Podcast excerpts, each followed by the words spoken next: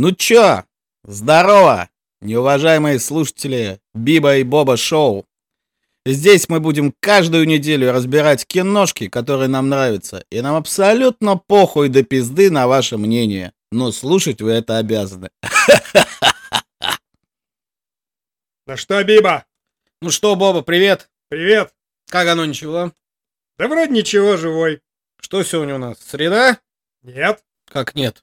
Пятница. Неожиданно. Ну, записываемся мы в пятницу, а выйдет этот выпуск в среду, 8 ноября.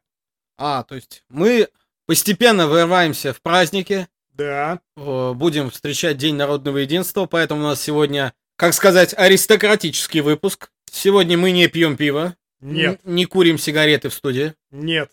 Сегодня спонсор данного выпуска у меня, например, сухое белое вино грузинское Цинандали. А у меня кофе. Ну, каждому свое, как говорится. Да, но алкоголь и сигареты вредно для здоровья. Абсолютно, абсолютно, всегда с вами согласен. Не делайте, как мы. Делайте лучше нас. Да. Вот, ну что, поговорим с тобой о тех 2 неделях, что мы не виделись, у кого какие дела. Поговорим. Ну, начну я, пожалуй. У меня событий было побольше. И печальных, и веселых, и трагических, и угарных. Ну, начну с событий, наверное. На чем я побывал? Начались мои выходные 2 недели назад с посещения концерта Василия Васина, лидера группы «Кирпичи», пенсионера хип-хапа, который дал жару в клубе «Штопор». Нам очень понравилось, было очень весело, задорно. Не стареют душой ветераны. «Плюю я в воду с парапета» он пел? Естественно. Ах, красавец! Вот. Мне, кстати, очень понравилась у него новая песня с альбома, вот, которая у него вышла, песня казаков. Она называется «Пивозавр». Посвящена любителям данного пенного напитка, который сегодня мы исключили из подкаста. То есть нам. Да. Вот. После этого я пошел на юбилей группы «Последние танки в Париже». Воздал дань прекрасному поэту и композитору Лёхе Никонову. Пусть живет, он неубиваемый хрен. А что с ним будет-то? Вот я удивляюсь, столько лет наркотиков, веселья, алкоголя, угара, панк-рока, и при этом, ну, смотрю, конечно, там животик появился, подбородочек растет, но, смотрю, стрючок еще не падает. И играют громко, весело, задорно, порой даже очень экспрессивно. Да, главное не вспоминать, как я на него ходил. Как ты на него ходил, учитывая, что ты ходил не на концерт группы «Последние танки в Париже», ходил на стихи его, и вел ты себя там крайне непотребно. Но он меня понял. Он тебя понял, и тебя даже не хотели выгонять. Да, прекрасный человек. Да, тебя хотели выгонять охранники, но Лёха Никонов сказал: оставьте этого парня, он пришел просвещаться. Прекрасно, прекрасно, мне очень понравилось тогда. Было очень классно и весело, очень могу сказать. А что после этого произошло? После всех этих угаров, веселий, мне пришлось заплатить. Накрыло меня очень сильно со всех сторон. Я одновременно заболел бронхитом, конъюнктивитом, температурой, заложенностью носа. И плюс ко всему этому под конец недели у меня еще прострелило спину. Ты разваливаешься, Биба. Вообще я ощутил себя такой бабкой. Особенно, когда у меня... Вот ломало все тело, я думаю, господи, за что же мне все это? Но я бодрился благодаря, конечно же, прекрасному виду искусства, как кинематограф и литература, и сейчас я плавненько так перейду к тому, что я смотрел и читал. Давай, переходи к тому, что ты смотрел и читал. Нам интересно, потому что я, как всегда, ни хрена не смотрел и не читал. У меня была возможность как бы за эту неделю посвятить себя миру кинематографа и сериалов. И начал я с сериалов, кстати, что самое интересное. Очень мне понравился сериал, который вышел на Кинопоиске, уже полностью все серии в доступе. Сериал называется «Бизон», в котором главную роль сыграл небезызвестный всем нам человек, который сыграл всех и вся, Сергей Безруков. Сергей Безруков только себя еще не играл. Наверное, это его единственная роль, которую он иногда забывает, кто он на самом деле. Он потом, когда биографию напишет, сыграет. Вот. Короче, сериал повествует о брежневских застойных временах. И следователь Бесовский, его фамилия. По кличке... Бесовский? Бесовский, да. Зовут его Кирилл Бесовский, по кличке Бизон. Мужик, истинный парень, который прошел военное детство, потом, после того, как у него погибли родители, прошел детский дом, стал следователем Мура, пораженным таким майором, который расследует дело убийства манекенщицы во всесоюзном доме мод. И там идет такое хитросплетение всего и вся, что в итоге получается, что, потянув за одну ниточку одного убийства, он, по сути, раскрывает полностью верхушку банды главарей, которая еще плюс к тому завязана полностью с чиновническим аппаратом СССР. True Detective? Ну и True Detective, с одной стороны, но мне это больше напомнило, знаешь, сериал такой Говорухина был «Место встречи изменить нельзя», где играл небезызвестный Владимир Высоцкий, Глеба Шарапова. Очень сильные отголоски, видно, что как бы с этого персонажа Безруков как бы брал вдохновение. Он тоже, конечно, такой же брутальный, я так сказал, вор должен сидеть в тюрьме и так далее. Он много курит, он такой непробиваемый, но потом он влюбляется, и у него тоже это, мы можем видеть такую сюжетную линию, что как начинает, как бы, грубо говоря, его сердце таять немного, что он начинает на мир смотреть более-менее, ну, как бы сказать, не только черно-белыми красками, а еще и цветными, что этот человек не лишен чувств, которые присущи всем другим остальным людям. Очень классный, интересный сериал, не буду спойлерить, смотрите на Кинопоиске, но я вам рекомендую. Так. Второй сериал, который мне попался, как-то так получилось, что я посмотрел его первые 2 сезона.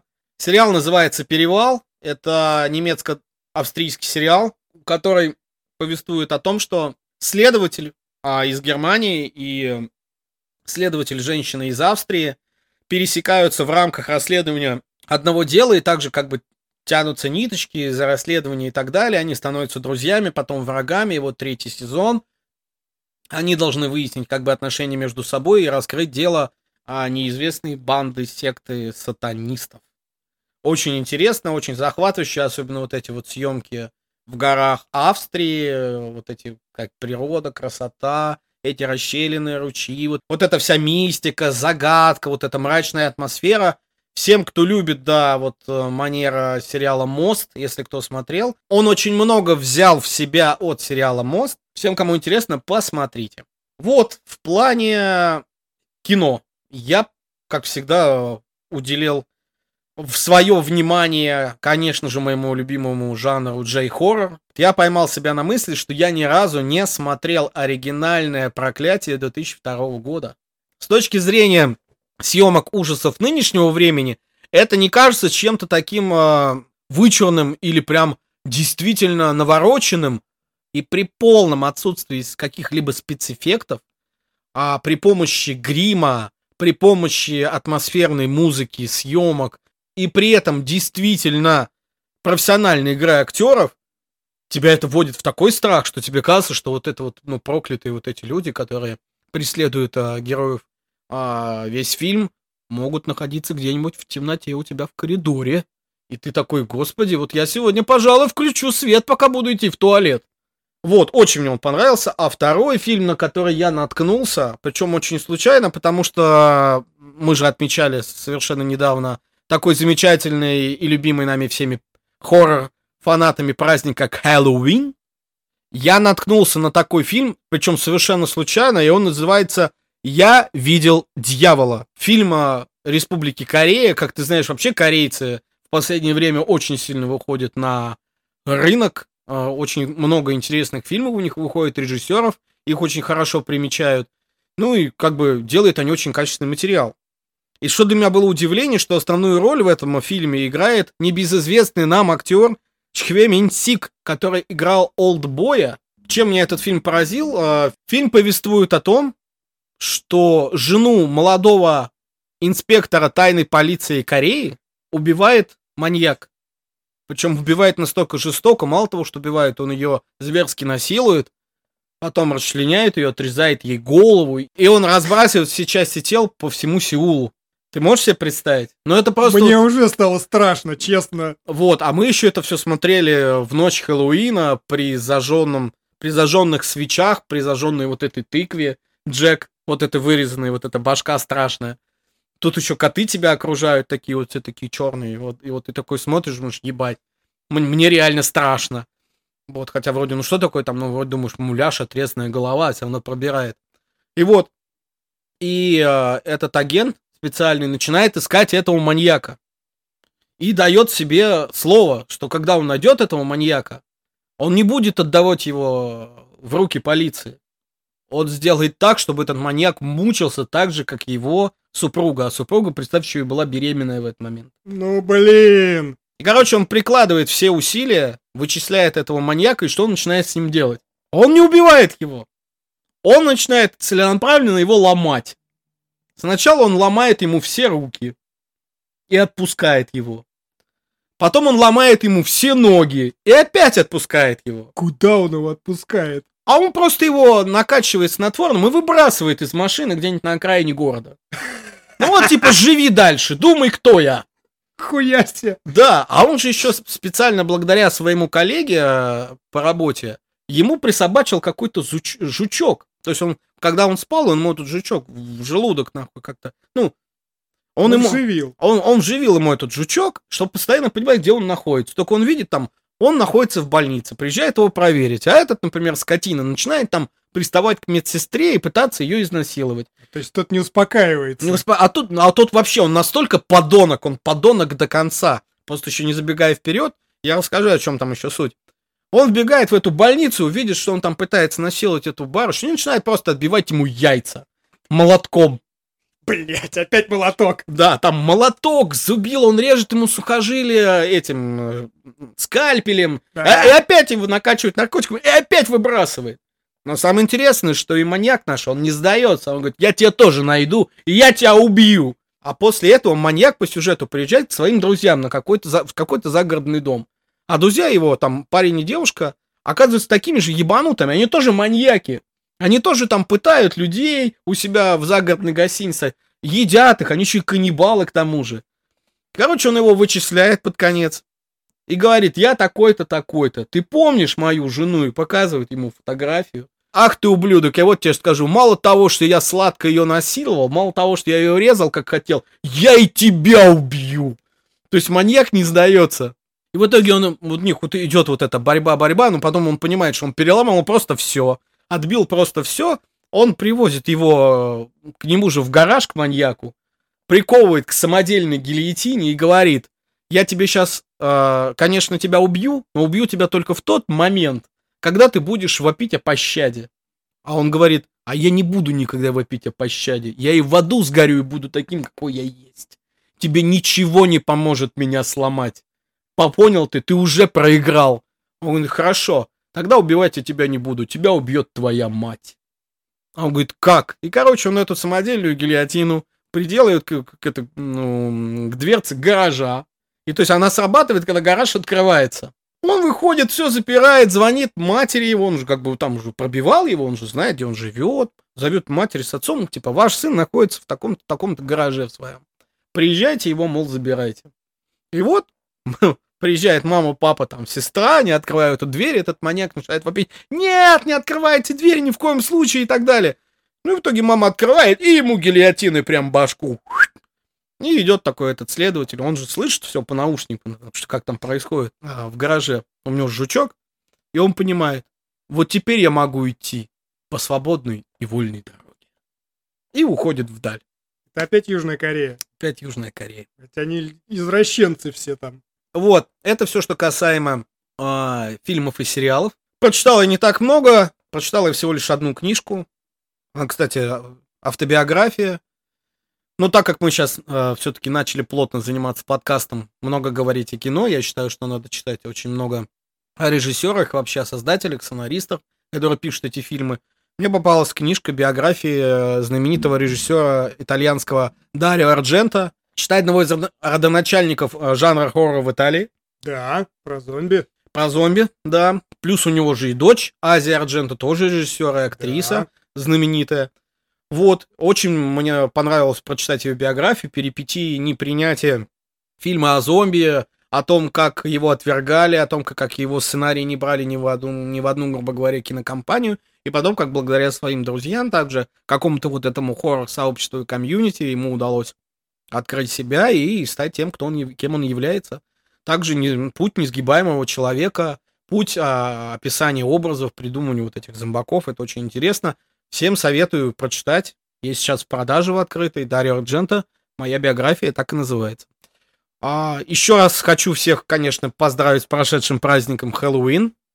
Пожелать всем, конечно же, в отличие от меня, так не болеть за всю прошлую неделю. Вот, держаться, делать маленькие гадости, кушать сладости и побольше веселиться. Вот такие вот у меня новости за 2 недели, Боба. Молодец, Биба. Мне прям завидно, честно говоря. Потому что у меня, я как всегда сидел дома, занимался семейными делами, иногда работал, иногда опять занимался семейными делами. Не бухал? Нет. Алкоголь зло. Сигареты только хорошо, но курение вредит вашему здоровью. Вот. Поэтому единственное, что я начал смотреть, это китайский сериал «Задача трёх тел». Фантастика. Я китайский кинематограф вообще не видел. Ну, за исключением гонконгских боевиков, но это что-то другое. А тут прям Китай, притом фантастика, притом по книжке, которая очень популярна не только в Китае, но и по всему миру. Я ее, как всегда, не видел и не читал. Какая книжка? «Задача трёх тел», как и сериал. Она одноимённая. Да, одноимённая. Я не читал. Я тоже не читал, поэтому мне стало интересно, там, как вся реклама идет. Я решил посмотреть. Что я могу сказать? Сюжет достаточно нетривиален. По всему миру кончают жизнь самоубийством самые выдающиеся физики планеты. Ну и после одной гибели физика в Китае начинается расследование. А чтобы это расследование проходило грамотно, им нужен физик, который проникнет в организацию и будет им информацию сливать. Вот, но там это закручивается, как бы я не досмотрел, еще непонятно. Скажем так, ничего тебе не рассказывают, ничего не понятно, что происходит. Понятно, что кто-то стоит за самоубийствами физиков. И 4 серии, это 2 часа. Тебе так и не раз никаких этих зацепок, еще чего-то. Просто ты сидишь, смотришь, вот как главный герой бегает, ничего не понимает. И ты так вместе с ним сидишь и тоже ничего не понимаешь. Очень необычное ощущение, так как если ты смотришь американские сериалы или наши, ты там считываешь, а что будет происходить примерно, как это все будет, что это будет. А тут вообще ничего не понятно, ничего не известно. Наблюдаем, я бы так сказал. Наблюдаем. Это единственное, что я посмотрел, поэтому наша новая свежая рубрика, которую только в прошлом подкасте ввели, кинопремьеры. Что же можно будет посмотреть с 9 ноября 2023 года? Ну давай, послушаем, интересно. Итак, первый фильм «Нефариус». Мисс Коузи. Да, ну просто название такое, и так и хочется его сказать. «Нефариус». Что удивительно, производство США. Режиссеры Чак Конзельман и Кэрри Соломон. В главной роли Шон Патрик Флэннери. Знаешь, кто это такой, Биба? Нет. Один из братьев Макманусов. Помнишь таких? Нет. Святые из Бундока.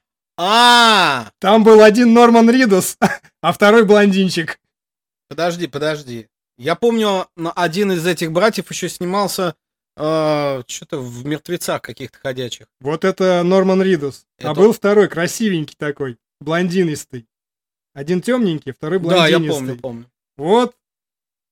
Я почему-то Ридиуса больше запомнил. Да потому что он снимается, а этот пропал. Да. Вот Шон Патрик Флэннери вынырнул из небытия и наконец-то здесь играет главную роль. Страшный стал, ой, явно бухал. Подожди, а он что, после «Святых из Бундока» больше нигде не снимался после этого? Почти нет, я его вообще не видел, он начал появляться только недавно. Может, поэтому у меня и фамилия так из памяти вылетела? Ну, естественно.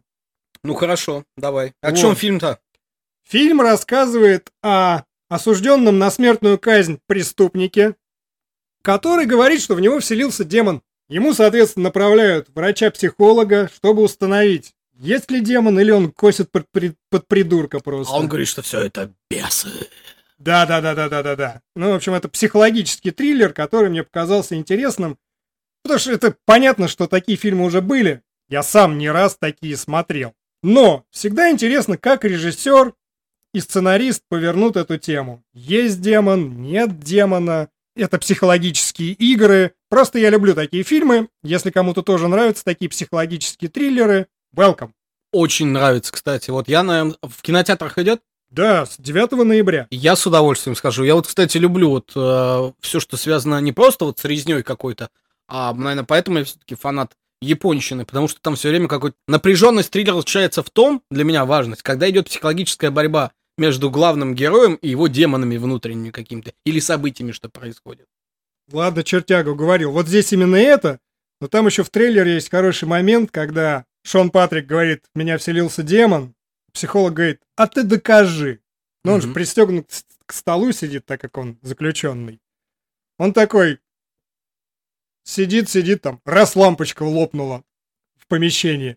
Он такой на него смотрит, говорит: ну, может, это просто случайность, а может и нет. Совпадение? Да, не думаю. Ладно, дальше что у тебя там интересного? Без Южной Кореи нам, видимо, уже никуда не обойтись. Никогда. Есть такой, выходит 9 ноября, опять же, фильм «Наследник. Южная Корея». Режиссер Пак Хун Джон. Значит, это какой-то адский экшен, где главного героя преследует какой-то непонятный тип. Такой улыбчивый, в костюмчике, прилизанный, все время на бриолине, блин. Но какой-то явно маньячило. То есть там показали, что он его преследует, там какие-то адские погони, перестрелки, мордобои, как мы любим в Южной Корее. Угу. Обязательно молоток, я думаю, будет. Без него куда же без него? Да, без него, да, куда же без него? За место американских боевиков у нас теперь южнокорейские боевики. Кто любит боевики? Плюс еще с интригующим сюжетом. Опять же, welcome. Welcome to the jungle. Третье кино. Год рождения называется. Россия. Режиссер Михаил Мистецкий. Это который снял «Легенда номер 17». Угу. Больше ничего не снимал. В ролях молодые, подающие надежду актеры. Данила Козловский? Без него, слава богу, у нас есть замена Данила Козловского. Значит, тут в эпизодах играющий эпического персонажа металлогорского андеграунда соплю Юра Борисов. Юру мы уважаем. Да. Почему я так сказал? Потому что... Ты сказал, я бы такую не выговорил.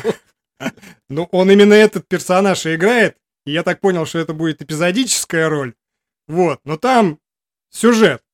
Молодой парень, мечтатель из Металлогорска, город так называется, при том, что показывают город, который на севере, вот ты знаешь, так смотришь, говоришь, ну, может город в России называться Металлогорск? Спокойно. Почему нет? Да, вообще без проблем. Ты такой, окей, Металлогорск. Потом тебе рассказывают, что он любитель андеграунда металлогорского, что уже само по себе смешно. То есть металлист из Металлогорска? Да, любитель андеграунда.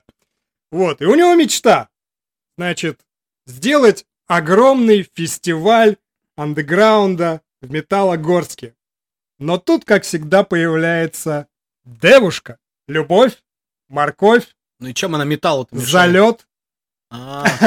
Семейная жизнь. И, соответственно, это трагикомедия. Трагикомедия? Трагикомедия. То есть трагедия без комедии никуда. Никуда. Это стандарт, классика. Я не знаю, почему у нас теперь так не снимают, а это вот как раз прям олдскульно сделано. Хорошо. Короче, металл наткнулся обыд. Да. И, соответственно, главный посыл фильма, а что ты выберешь? Мечту или семейную жизнь? Ну, ответственность. Либо совместишь, либо не совместишь. Мне по трейлеру очень понравилось. Оно очень нетривиально. Молодые актеры играют хорошо. Юра Борисов в роли сопли прекрасен. Я бы раскличка у него хорошая. Нет, теперь когда буду видеть Юру Борисова на экране, я буду думать, что он сопля. Классно сделано. Причем там еще спецэффекты, так как у него мечты, они, соответственно, визуализируются. Классно сделано, красиво. То есть это не какая-то дешевая подделка. Прошу обратить внимание, я вот посмотрю, потому что у меня тоже есть такая дилемма. Очень интересно, мне трейлер зашел. Есть еще один фильм, который мне тоже понравился. Опять же, наш, называется «Синдром». Режиссер Антон Барматов, в главных ролях Оксана Акиньшина и Кирилл Кяро. Опять же, психологический триллер про отношения, про мужчин-женщин. Мне просто трейлер понравился, я решил, что это тоже стоит упомянуть и достойно внимания. Ну как-то с новостями кино и премьер 9 ноября 2023 года у меня, Биба, все. Хорошо. Значит, дела мы прошедших дней обсудили. Обсудили. О новинках грядущих кинематографа нашим слушателям, воображаемым, рассказали. Да, воображаемым рассказали как раз. Тогда постепенно переходим к главному гвоздю сегодняшней программы, фильму, который мы будем обсуждать. Фильму, который ты выбрал? Да, в этот раз выбирал я. Переходим к главному гвоздю нашей программы.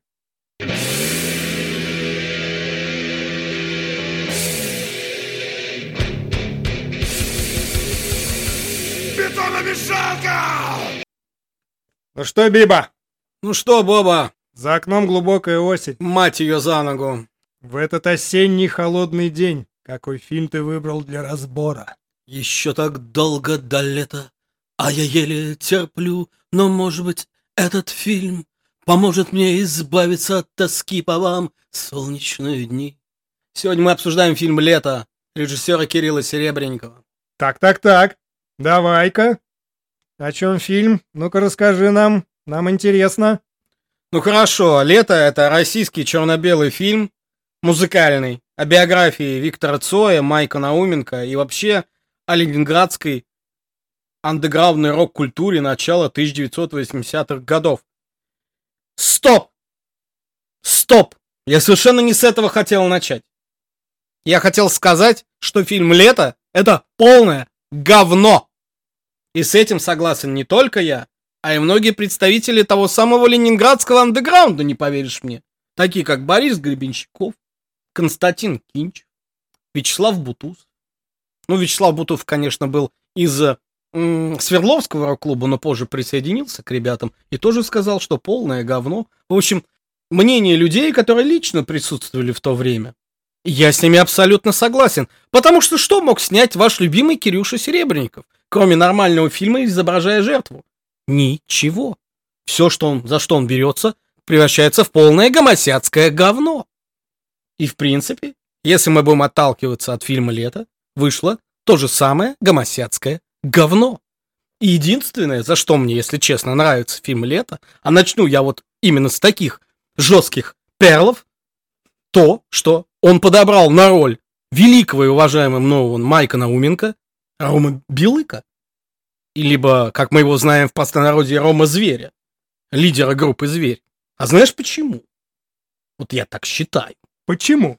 А потому что Рома Зверь сумел передать весь внутренний трагический мир великого советского российского композитора Майка Науменко, звезды рок-н-ролла, человека, которого не приняла и не поняла эпоха, но при этом, когда ты смотришь на его игру, слушаешь его песни, смотришь на игру Ромы Зверя в этом фильме, какой-то определенный лилей у тебя идет по душе, как будто по твоему внутреннему дереву стекают слезы и капли дождя. И нет, это не шутки и ирония, мать твою. Это действительно именно так. Ну что, Боба, а расскажи нам, а кто у нас исполняет главные роли в этом фильме? Ну, исключая, конечно, Рому Зверя. Почему? Главная роль Майка Науменко у Ромы Зверя.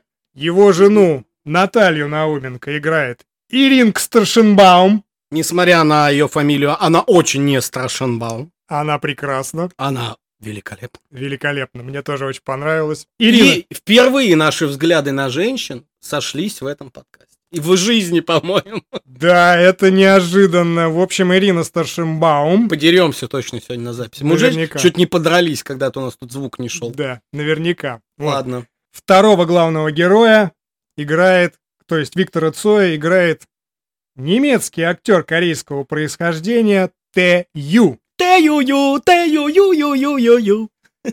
еще сразу сказать, что так как он немецкий актер, то, естественно, его переозвучивали. Наверное, ты хочешь, Биба, узнать, кто его переозвучивал? Да мне похуй, ну давай. Неожиданно, но переозвучивал актера Тэ Ю Денис Клявер. Кто это, блядь? Денис Клявер — это один из двоих Чаев вдвоем. Блядь, они еще живые? Я думал, они обкололись гормоном роста и померли где-то в подворотне. Блядь. Нет, они еще живые, видишь, даже работают. Бля, ну ладно, окей. Но надо еще сказать, что за голос, то есть за текст, отвечал Денис Клявер, а пел-то Петр Погодаев. А это кто? Второй лидер «Чай вдвоем»? Нет, а это молодой музыкант из Якутии. А, ну ладно. Молодых ребят из Якутии мы любим. Вообще якутское кино в последнее время очень хорошо развивается. Я тут недавно смотрел, ну как недавно, года два, наверное, назад, фильм «Чучело». Мне очень понравилось. Молодцы. Хорошо делают. Якуты умеют снимать. Да. И, кстати, я послушал его на Ютубе. Он теперь поет песни группы «Кино». А, ну все поют все. Песни группы «Кино». Нет, но он все песни группы «Кино» практически поет. И действительно очень похоже. Вот почти один в один. Ну, хорошо. Когда у человека что-то талантливо получается. Да. Так, идем дальше. Значит, идем дальше про актеров. Еще давай. Я хотел бы отметить, мне очень понравилась введенная Кириллом Серебренниковым роль скептика, которую исполняет уехавший актер Александр Кузнецов. Да и рот его ебать. Да, но именно то, что он ввел персонажа скептика, мне понравилось. И, наверное, надо отметить игру Никиты Ефремова. Или не игру, а его фактуру. Он очень похож на Бориса Гребенщикова в молодости. Абсолютно с тобой согласен. Как мне показалось, Борис Гребенщиков в фильме «Лето» показан именно таким, как он был именно в юности, таким претендующим на интеллект молодым человеком, мнящим себя философом. Или богом. Там был какой-то прикол про бога. Да, он же БГ, он бог, от него сияние исходит. Там он еще Боб. А там он еще Боб. А потом станет БГ. Но, кстати, да. Знаешь, когда Гребенщикова спросили: Борис Борисович, а вот вы в юности были Б или Г? А он говорит: вы знаете, говорит, в юности Б я еще не был. Но Г был таким, что сил моих нет. Да, да. К актерскому составу у меня нет никаких претензий, все подобраны похоже, играют хорошо, химия между актерами, что важно, есть. Мне тоже это очень понравилось. И еще надо отметить актера Александра Горчилина, который чудесно в этом фильме сыграл роль Панова, лидера группы «Автоматические удовлетворители» по кличке Свин, который на самом деле передал эстетику питерского панка. Очень даже прикольно, естественно, с такой долей самоиронии и долей, как так сказать, фантасмагории. Круто получилось. Да, за подбор актеров, я не знаю, если делал сам Серебренников, то молодец. Если не делал, то, ну и вдвойне то. Все знают, что он то. Вот. А как же Александр Баширов? Мы забыли, он вечный. Без Баширова вообще, в принципе, не обходится ни один знаковый вообще в России фильм. Если смотришь что-то реально... как сказать, интересное, провокационное, говенное, хуевое, либо уж совсем трэшовое, но непосредственное, главное. Либо хорошее. Либо хорошее. Самое главное, что он всегда появится, потому что здесь что-то нетривиальное, там появляется Александр Баширов. Честь ему и хвала, долгих лет жизни, побольше ему водочки и крепких, здоровых бабенок, как он любит. Да. Вот, переходя к разбору основных блоков фильма, у нас, как всегда, будет по традиции рубрика, посвященная... великому лейтенанту Пидоренко, который не забывает нас, и к аннотации фильма «Лето» он тоже написал свое стихотворение. Поэтому сейчас встречайте, рыдайте и веселитесь. У нас рубрика «Стихи от Александра Пидоренко». Рок хуярю я, лютейша, стекла в окнах дребезжат, рот ебал соседей злейше, их лягушек и мышат, их пельмени, их обои, их ебучий пылесос. А бывало, нет покоя. Лейтенант ебет их в нос. Как всегда, лейтенант Пидоренко не оставляет наш подкаст без внимания. Каждую неделю мы даем ему определенную тему, чтобы он подготовился, написал нам стихи, и мы их с удовольствием озвучиваем. Поэтому, ребята, покупайте новый сборник лейтенанта Пидоренко под названием «Ебал я всех вас в нос» во всех книжных магазинах Москвы. Он всегда актуален. Ну что, перейдем к основным блокам фильма. С чего начинается фильм «Лето»? А начинается он с пляжа, как неожиданно, и лето. Девчонок и бухла. И Майка Науменко, который всю эту плеяду и когорту собрал под одним зонтиком, как говорится. Под своим крылом. Хорошо. В общем, нам показывают... пляж, на котором отдыхает Майк Науменко с группой «Зоопарк» и с женщинами. Играет им песню «Лето», а в это время через лес к его пляжу пробираются Виктор Цой. И Александр Рыбин. Это, кто не знает, первый состав тогда еще не группы кино, а позже им дастся название «Гарин и гиперполоиды». Вот, а позже они станут первым составом группы кино. Да.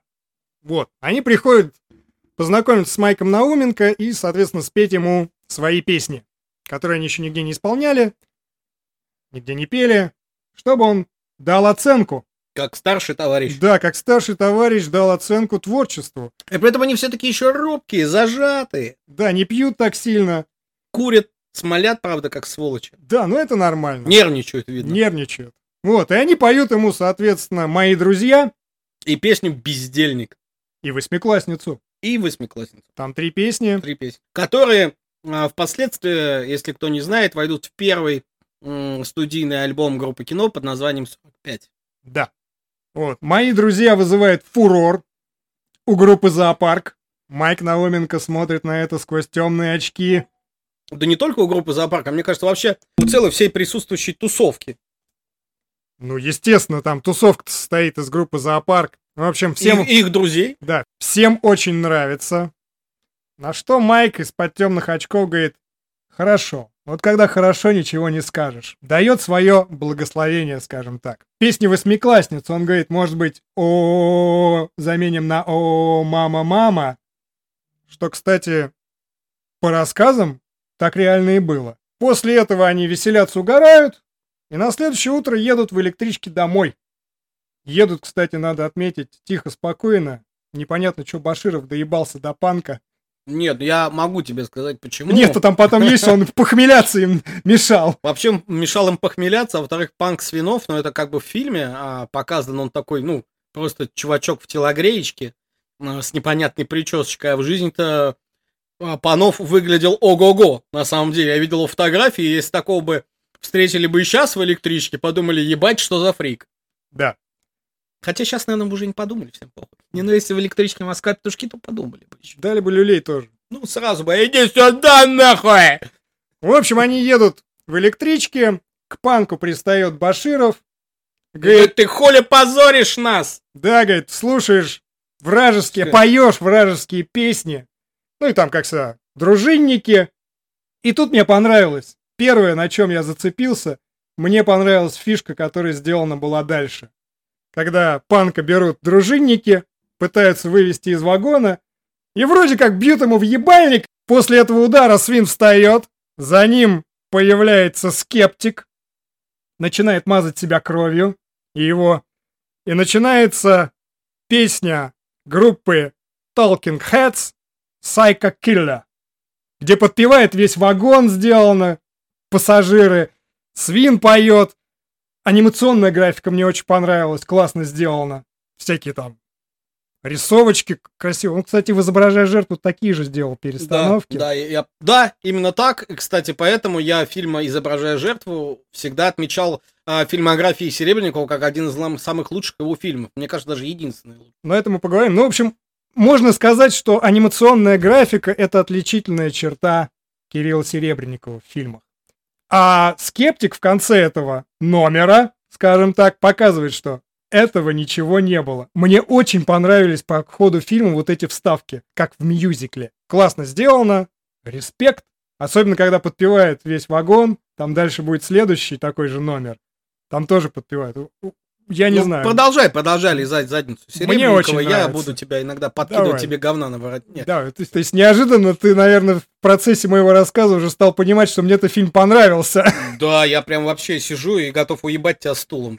Неожиданно, я сам не думал, я сам подошел к фильму, думаю, какое-то говнище тупорылое, наверное. А тут залип, и так мне понравилось, как оно сделано. Как ну, оно... тебе уже стали платить, что ли? Я не знаю, блядь, нахуй. Кто, подкаст, из Испании? Да, я так и думал. Нет, к сожалению. Ты иноген, блядь, уже теперь. Нет. Ну ладно, продолжаем. Ну и что же у нас было после электрички? Электричка везет меня туда, куда я не хочу. Ну, естественно, куда же электричка довезла Майка Науменко и Виктора Цоя? Конечно же, в питерскую коммуналку, ёпта, блядь. Куда они еще могли в то время попасть? А учитывая то, что Витя Цой-то жил с мамой и папой, а в отдельной квартире. Вот. А Майк Науменко проживал в классической питерской коммуналке. У него же на тот момент был ребенок. Они ютились в такой небольшой комнатушке. Майк промышлял чем? Во-первых, он был профессиональный переводчик с английского языка. Он работал на разные издания. Во-вторых, он занимался профессиональным переводом текстов песен иностранных музыкантов.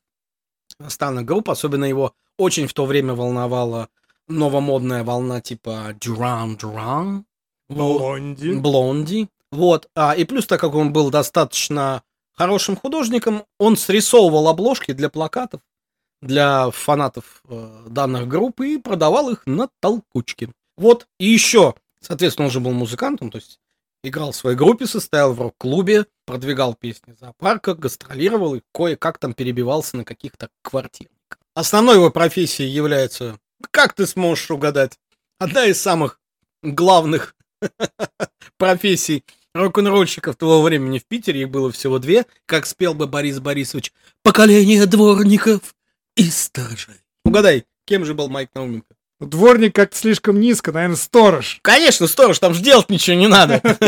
Можно просто сидеть целую ночь и как бы там писать песни, да, там думать о былом, читать книжки и так далее. И о грядущем. Ну так вот, и Цой стал вхож в квартиру Майка Науменко, потому что он часто приглашал его в гости, чтобы показать новые песни, обсудить музыку, послушать пластинки и так далее. И смотри, какая же еще развивается ситуация эта.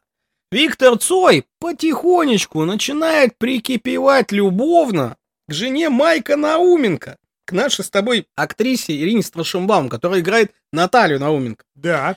И она, самое интересное, это... Не против! Если мы будем рассматривать Майка Науменко как личность, то мы, погружаясь в него, поймем, что человек-то он был достаточно замкнутый, достаточно, как Ницше говорил, такая вещь в себе. Как его описывали соратники по рок-клубу и его друзья, он всегда считал себя Бобом Диланом советского времени. Он всегда считал себя звездой рок-н-ролла, невзирая на то, что происходит вокруг. Вот он такой, какой он есть. Вот эти его вечно солнцезащитные очки, его прическа на манер Битлов, его мания разговаривать, его мания себя подавать. У него всегда что-то чувствуется такое а-ля королевское немножко такое. Отчужденный от других, от челяди, как говорится. Он просто творческая личность. Причем творческая личность, которая реально творит. Ты знаешь, что группа «Зоопарк» очень, до популярности группы «Кино» и «Алисы» вообще считалась даже популярнее, чем группа «Аквариум» в андеграунде питерском. Ну да, сколько у них перепевок теперь. Перепевок, во-первых, огромное количество, а во-вторых, опять же обращаемся, Рома Зверь, который играет Майка Науменко, прекрасно передает все пажи, тоны и катурны самого Майка. Так вот, Цой, значит, начинает заходить в гости. Начинает прикипевать к жене Майка. Майк это все, конечно, наблюдает. Но при этом не противится. А мне, знаешь, как показалось сделано? Как? Что Майк видит все это и решает, что он выше этого. Вот он же все равно помогает Виктору. Да. То есть он говорит ему, пиши песни. Напишешь песни, я тебя в рок-клуб определю, мы тебя поддержим. А потом еще и альбом ему помогает делать. Ну, сводит его с Борис Борисовичем. Но это не будем забегать вперед. Да. В общем, он ему все время помогает и не дает вот этим внутренним любовным неурядицам и утехам повлиять на творчество. Вот мне понравилось тоже это, что показано, как Майк Науменко умеет разделять. Да, умеет разделять, а может быть он просто выше этих страстей. Я настолько творец. Что мне вот эти низменные все вот ваши этот штуки неинтересны. Да, он вот талантливый, хрен с ним, что он там творит, молодой дурак, но я ему буду помогать. А то есть ты имеешь в виду, что в общем он как старший, более грамотный, творческий и одухотворенный человек прощает эти интрижки во имя великого искусства. Да, вот мне показалось так. Мы же от фильма отталкиваемся. Абсолютно в этом с тобой согласен, но при этом в самой игре Рома Зверя мне что понравилось, что он показывает, что все-таки какой он при этом испытывает все-таки внутреннюю боль. Да, его это трогает. То есть его это корёбит, и мы видим, как вот эти внутренние чувства на этом даже полузакрытом очками лице отображаются в мимике самого актера. Да. И это показано очень красиво. Очень. Ну что ж, двигаемся дальше. После этого Майк Науменко начинает помогать Виктору Цою на первых его шагах к поступлению Даже как-то звучит, как по-советски, поступлению в рок-клуб. Они именно поступали в рок-клуб, все правильно. И вот мы оказываемся в рок-клубе. И что же мы видим? А мы видим столовую. Столовую? Столовую неожиданно, потому что главное по отбору, скажем так, кого можно брать в рок-клуб, а кого нельзя. Это тетя Клава мочит посуды. Нет, почти. Там главное сидит обедает. Все ее боятся, она женщина строгая. Но они к ней в обед, конечно, заваливаются, показывают тексты группы кино, она читает, говорит, какой-то бред, потому что русский рокер должен искать в людях светлое и хорошее, а вы, говорит, о чем пишете? О каких-то восьмиклассницах, о друзьях, которые бухают, о бездельнике. Говорит, что это такое-то? А я, говорит, слушайте, а это шуточные песни, которые высмеивают пороки общества. Она говорит, хорошо, восьмиклассница, что высмеивает? Распущенность. Она говорит, так, пойдет, распущенность, понято. Говорит, а бездельник, что высмеивает? Тунеядство. Тунеядство, да. Она говорит, хорошо. А мои друзья, что высмеивают? Юношеский алкоголизм. Юношеский алкоголизм. И сказать-то нечего. Нет, она еще пытается, она говорит, я хочу послушать исполнителей того, кто написал тексты. Это шуточные песни, он там, нет, это нет, его сразу, иди за компотом. То есть его грамотно убрали, все, ее уговорили. Чтобы договориться. Да, чтобы договориться. Она говорит, ладно, хорошо, пусть играют. Где-то в этом же моменте Майк им говорит, что я вам название придумал. Гарин и гиперболоиды будете. Майк говорит, ну ладно, Гарин так Гарин. В общем, с грехом пополам берут их в рок-клуб. Но тут беда подкралась незаметно. Барабанщика группы «Гарин и гиперболоиды» забирают в армию.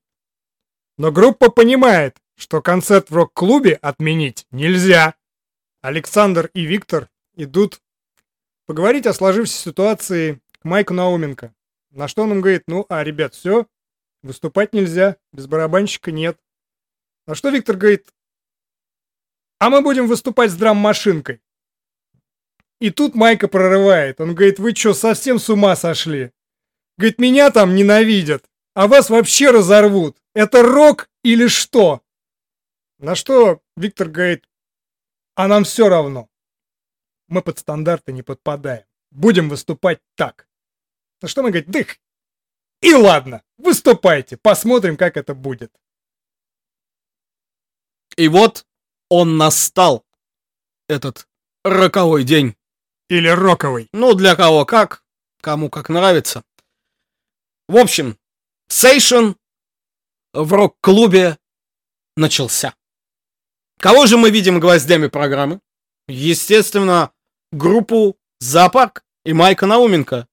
И маленькими строчками в афише написано «Гарин и гиперболоиды», ранее никогда не звучавшие со сцен ленинградского рок-клуба.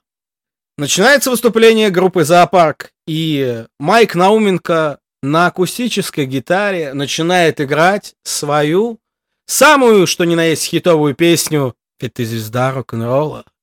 По крайней мере, так говорят и мальчики в грязных и душных кафе, счастливы встретить твой взгляд и пожать твою руку. И тут на сцене начинается дичайшая рубилова. Включается... электрические гитары, подключаются барабаны, народ начинает слымиться, идет куча пиротехники, начинается настоящий рок-н-ролльный концерт и... этого ничего не было. Как говорит нам кто? Скептик. Этого, конечно же, ничего, к сожалению, не было. Это, я так понимаю, было бы круто, если бы было. Да. Потому что сделано действительно классно. Вот если бы они так отыграли, я бы тоже офигел. Ну, если дали такую возможность, они бы именно так-то и отыграли. Хорошо.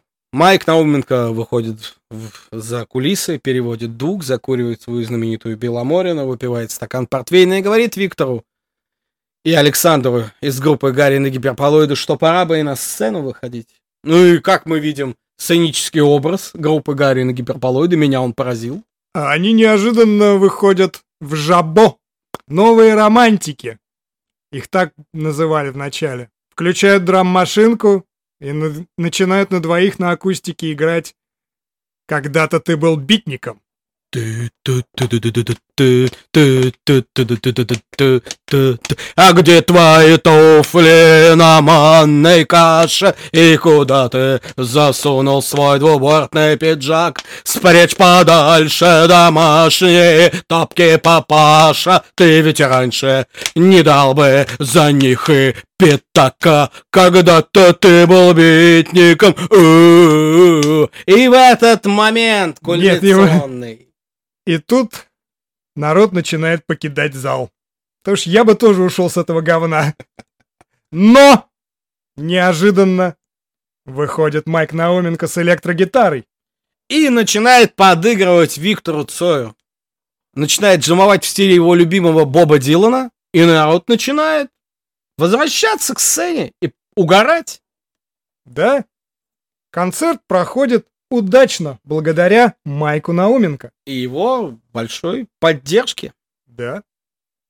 А после концерта Майк Науменко, видя некоторую напряженность между Виктором и Натальей... Любовный катарсис.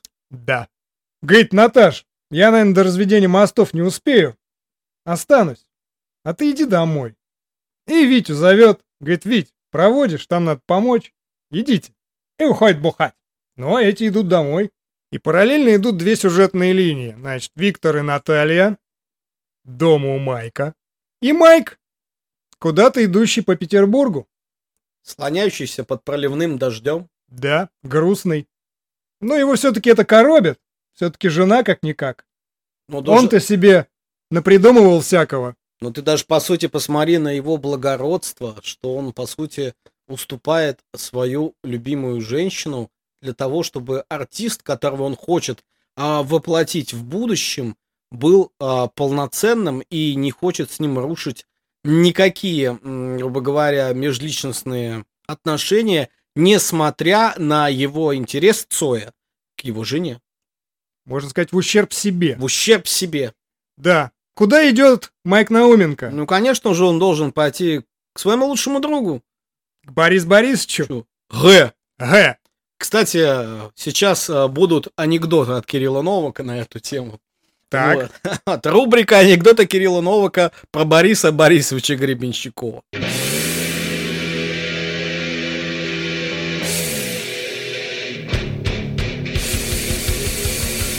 Бетономешалка! Итак. Таллин, 1981 год. Борису Гребенщикову задает вопрос эстонский журналист. Борис Борисович, скажите нам, пожалуйста, а вот в юном возрасте вы уже были БГ или нет?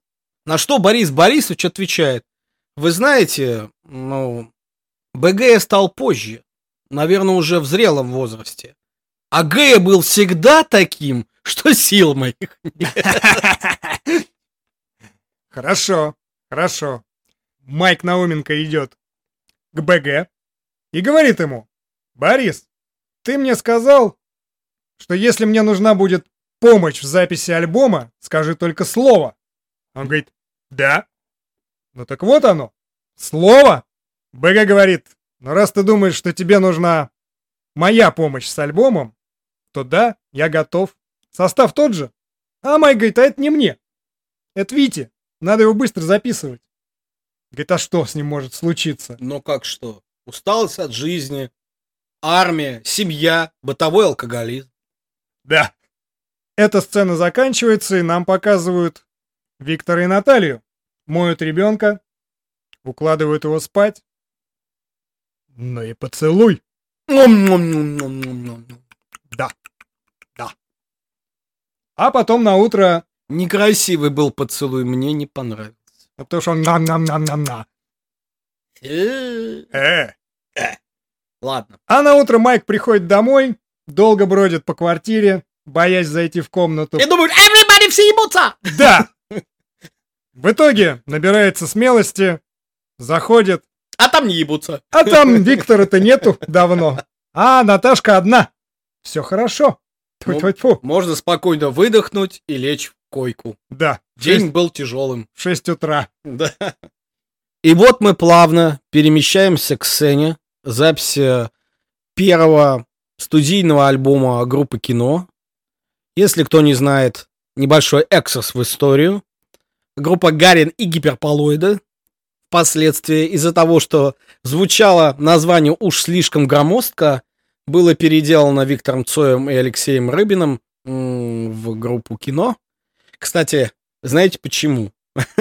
Цой всегда отвечал на этот вопрос не почему, но на самом деле все произошло довольно-таки случайно. Они шли-шли, перебирали, даже, кстати, этот фильм показан, перебирали название в своей голове и просто уткнулись в кинотеатр. И там большими буквами было просто написано «Кино». И Цой сказал, что это название не значит буквально совсем ничего. А если это не значит ничего, значит его можно подработать под любую песню. Это абстракция, которая не требует никакого подтверждения. Вот, мы находимся на студии Андрея Тропила, друга Бориса Гребенщикова, человека, который, по сути, записал весь питерский андеграунд рок-н-ролльный того времени, за что ему честь и хвала. До сих пор он жив и здоров. Пусть и дальше продолжает заниматься продюсированием альбомов талантливых ребят. Кстати, если кто не знает, он записывал прекрасную певицу из кингисеппа Гречку, которая гремела аж на самом Иване Урганте, грубо говоря, и ее песня «Это убило меня» возглавляла чарт iTunes на протяжении 2 недель. Гася, я не знал. Вот видишь, у нас не только блок о кино, еще блок небольшого просвещения. Это правильно. Вот, вернемся к записи альбома «Кино». Как он происходит? Сначала записываются гитары, как всегда, подводится звук. И Цой, услышав плоды своего творения, понимает, что звук, по его мнению, полное говно. О чем он говорит Майку Науменко в курилке, на что Майк Науменко говорит: «Витя, ты не понимаешь одной главной детали». Он говорит: «Какой?» «Если тебе твой альбом не нравится, это говорит о том, что это прекрасно. Тебе надо кайфовать над этим. Если ты чем-то еще до сих пор внутри себя недоволен, значит, тебе есть куда расти». Вот. А он говорит: а успокоишься ты когда, и будет где звук тебе, как ты считаешь самым нужным, когда все пионеры Советского Союза твои песни будут по подворотням под гитару петь. И, кстати, мы, как пережившие Цоя на много-много лет, видим, что до сих пор по всем подворотням песни группы «Кино» поются по сей день. Значит, Майк Науменко был прав. Но что же идет дальше в процессе звукозаписи? Майк дает Цою второй очень краеугольный совет, что «Витя, не надо париться и страдать этим твоим перфекционизмом. Приходи в студию, записывайся и отпусти эти песни из своей головы. Если песни лежат в твоей голове, им очень плохо внутри тебя. Их надо просто отпустить». Цой соглашается, идет, как говорится в кавычках, кайфовать, ходит в студию, начинает записываться. И в данный момент у Бориса Гребенщикова, как у талантлившего продюсера, на мой взгляд, как у человека, который все-таки в музыке очень сильно шарит и разбирается, происходит тоже, как сказать, божья искра соприкосновения с чужим творчеством. Он говорит: ребята, вот сейчас надо в момент записи вот тут фуз подключить, тут эту мелодию подбавить, тут надо пьяный хор в «Мои друзья» вставить на манер Дорс. И запись идет своим чередом, как надо, весело и задорно. Но мы при этом видим, что при этом чувствует Майк. А он загрустил. А Майк понимает, что сейчас за счет него и его стараний творится музыкальная история. То есть, грубо говоря, без вот этого толчка его, грубо говоря, Цою, может быть, никакой группы «Кино» бы и не было на самом деле. То есть главное на пути любого творца — это тот, кто дает ему руку и помогает ему. Не делает за него всю работу, а который дает ему направление. И он, понимая это и осознавая это, что время-то Майка постепенно уходит уже, все-таки он и постарше Цоя, все-таки он уже обременен семьей, все-таки у него он понимает, в какое время он живет, и он видит, может быть, в Цое тот боевой задор, который был в нем до того, как он немножко подряхлел. И поэтому у него нет чувства зависти, но есть чувство небольшой и доброй грусти, на мой взгляд. И он покидает студию и уходит плавно из этой сцены. И эта сцена плавно перетекает в квартирник, где участвуют Виктор Цой и Майк Науменко. Главное в этой сцене — различный подход и видение Майка Науменко и Виктора Цоя. А что такое идеальный концерт? Майк Науменко говорит, что идеальный концерт для него — это стадион на 10 тысяч человек, духовые партии, слоны. Я спрашиваю, зачем слоны? Он говорит, какой зоопарк без слонов? То есть это дорого, богато и на очень много людей. А Цой, вот как я примерно говорю, а я с тобой поспорю, Биба. Так и он говорит, а я с тобой поспорю, Майк.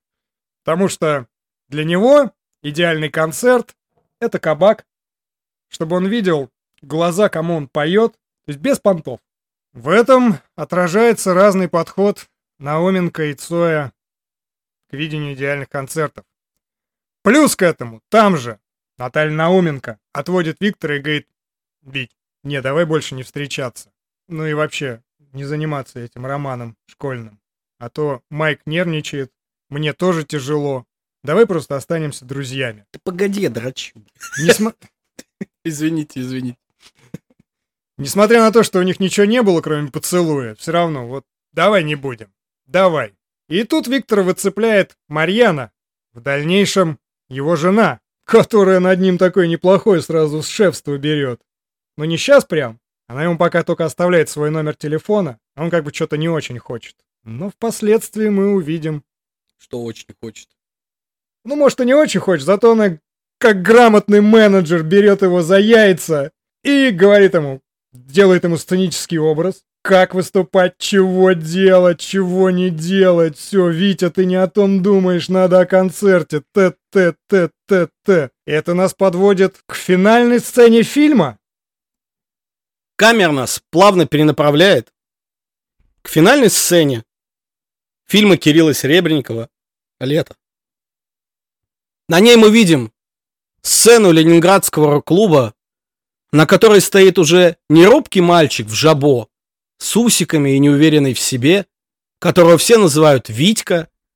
Перед нами теперь Виктор Цой, облаченный в свою знаменитую всем черную униформу, который держит в руках гитару и ждет, когда его учитель Майк Науменко придет послушать его финальную песню под названием «Дерево», строки которой говорят: «Я знаю, что мое дерево не проживет и недели. Я знаю, мое дерево, может, завтра сломает школьник. Но пока оно есть, я всегда рядом с ним. Мне с ним радостно, мне с ним больно. Я знаю, мое дерево всегда будет рядом со мной». Мне, как показалось, эту строчку Виктор Цой посвятил самому Майку Науменко и поет эту песню от его лица. Когда Майк слушает эту песню и смотрит на сцену, он понимает, что все, что он мог, для Цоя он уже сделал. И здесь он абсолютно лишний герой. И как герой, который понимающий, что больше ничего в этой сцене он сделать не может, как говорилось, Мавр сделал свое дело, Мавр может уходить. Майк Науменко покидает сцены рок-клуба.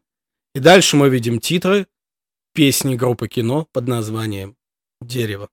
И на этой высокой ноте, наверное, перейдем к выводам. Самое время, я считаю. Пора, Боба. Прекрасно.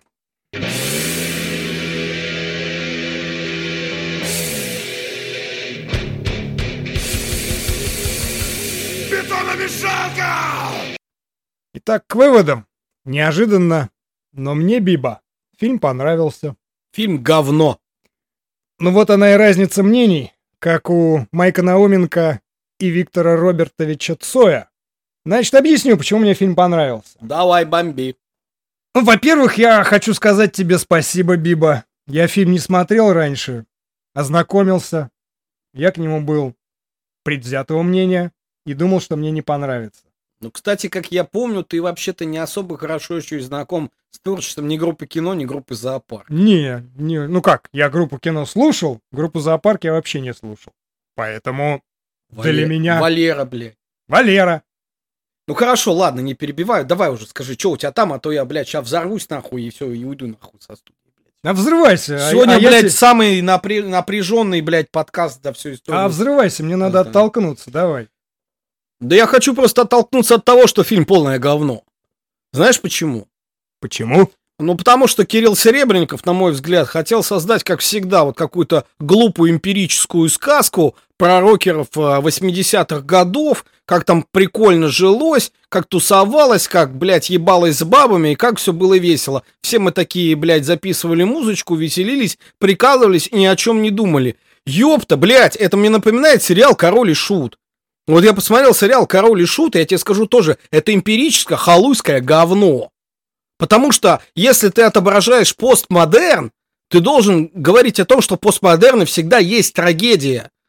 У тебя трагедия отображена только в одном главном герое. И то, потому что Майка Науменко в этом моменте находится в растерзании между личной жизнью, творчеством, которое у него не получается. Если ты, как помню, в фильме он говорил, а у меня альбом не пишется.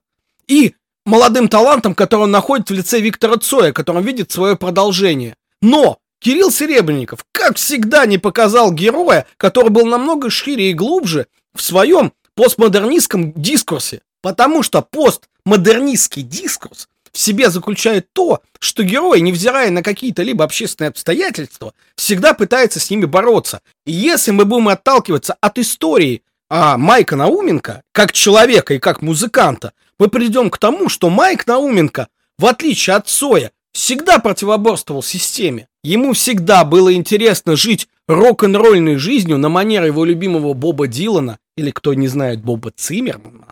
На самом деле, как звали Боба Дилана, если кто не знает, экскурс в историю вам, наши неуважаемые, воображаемые слушатели. И этот мир нес с собой впереди себя.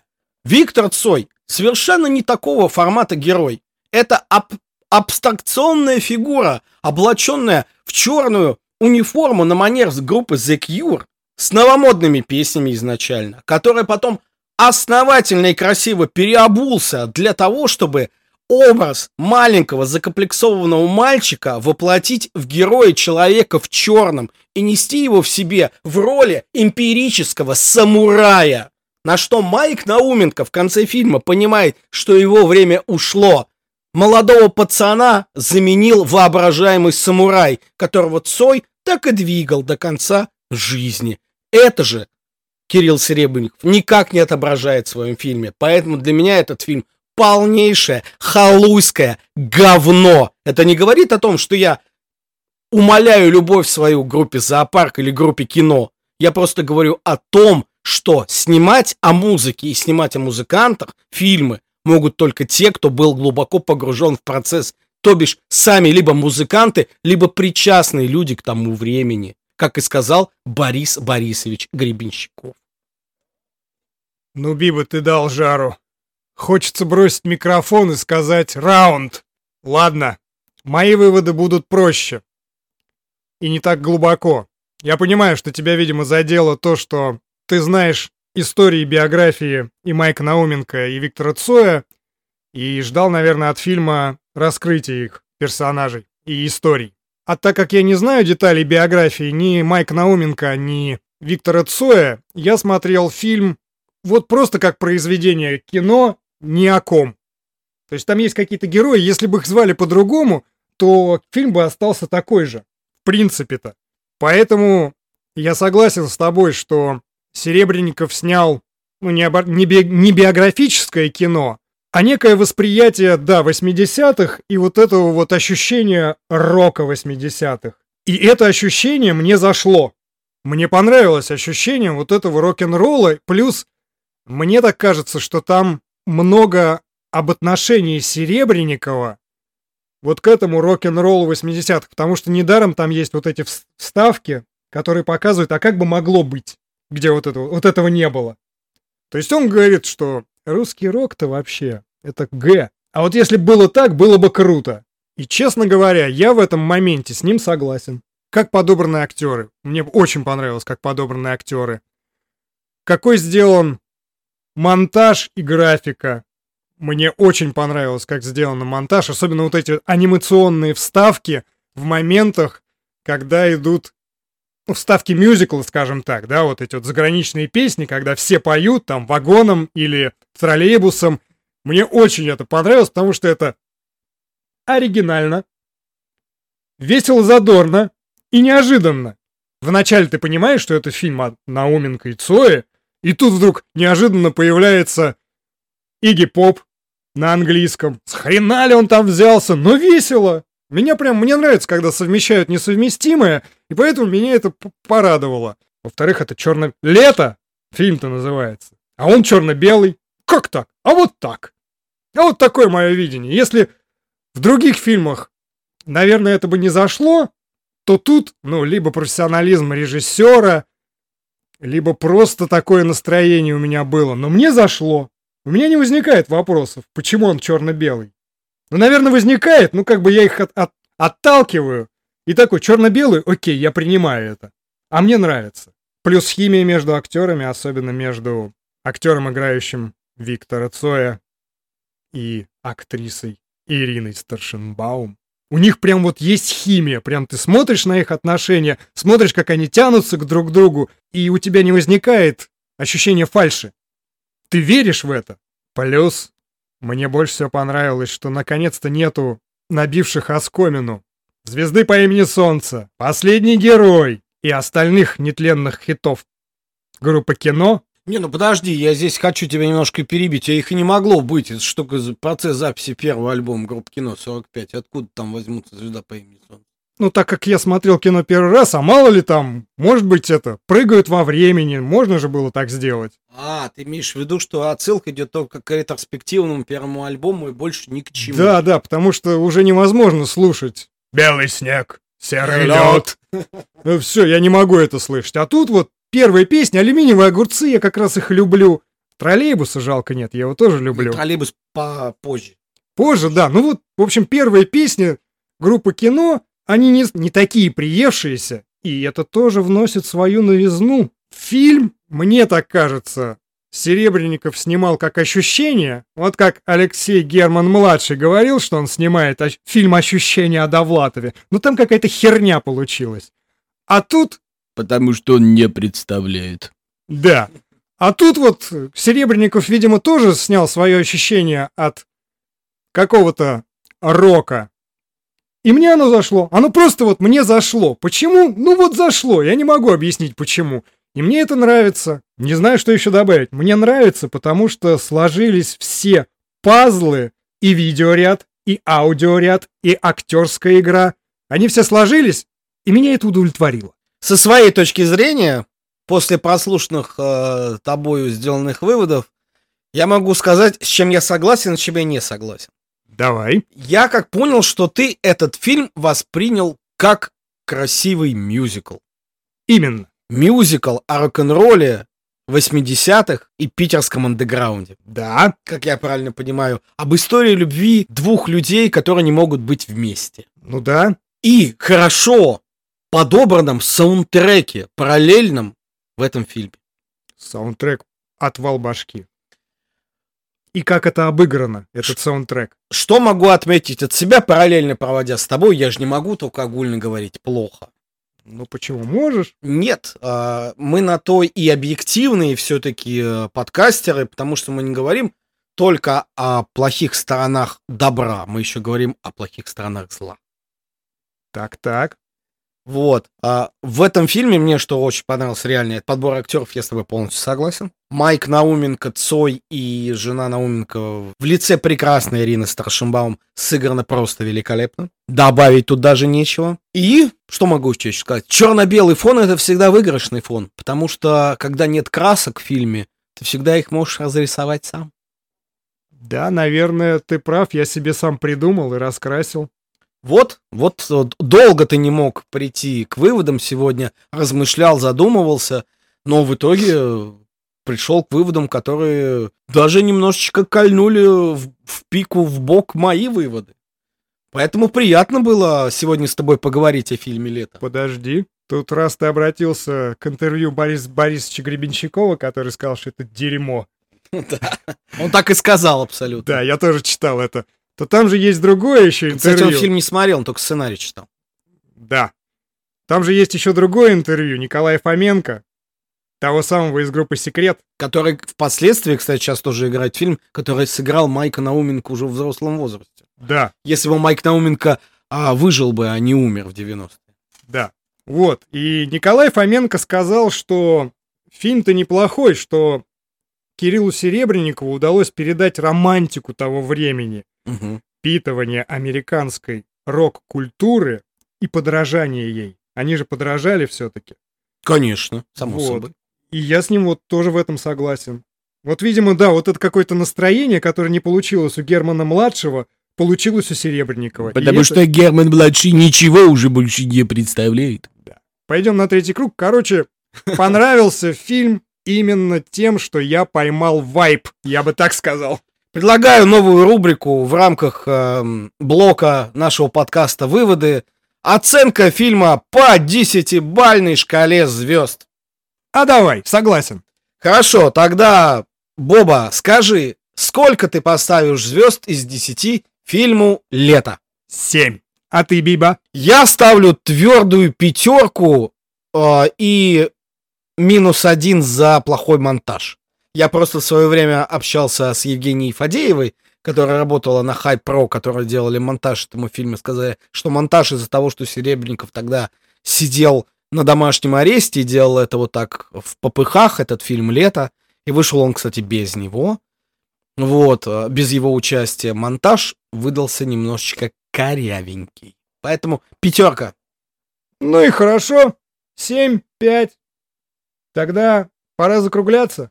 Пора закругляться, и хочу сказать нашим неуважаемым, воображаемым слушателям, что фильмом «Лето» мы подводим черту второй трилогии нашего подкаста. Первая у нас была трилогия подкаста о несгибаемых людях в современном кинематографе. Вторая у нас была троица подкастов о музыкантах, писателях, о современности и советского периода, которые боролись с воображаемой и невоображаемой системой. А третья... А подожди, а дальше у нас будет не трилогия, а свободный полет. Давай так, хватит зажимать себя в рамки. Мы подустали от этих русских фильмов, от рамок этих сильных людей, несгибаемых обществом. Иногда хочется поговорить об немного антиутопии, об отчаянии. И поэтому я лично начинаю следующий блок подкастов с фильма «Дневник баскетболиста» 1994 года, в которой в главной роли играет ваш любимый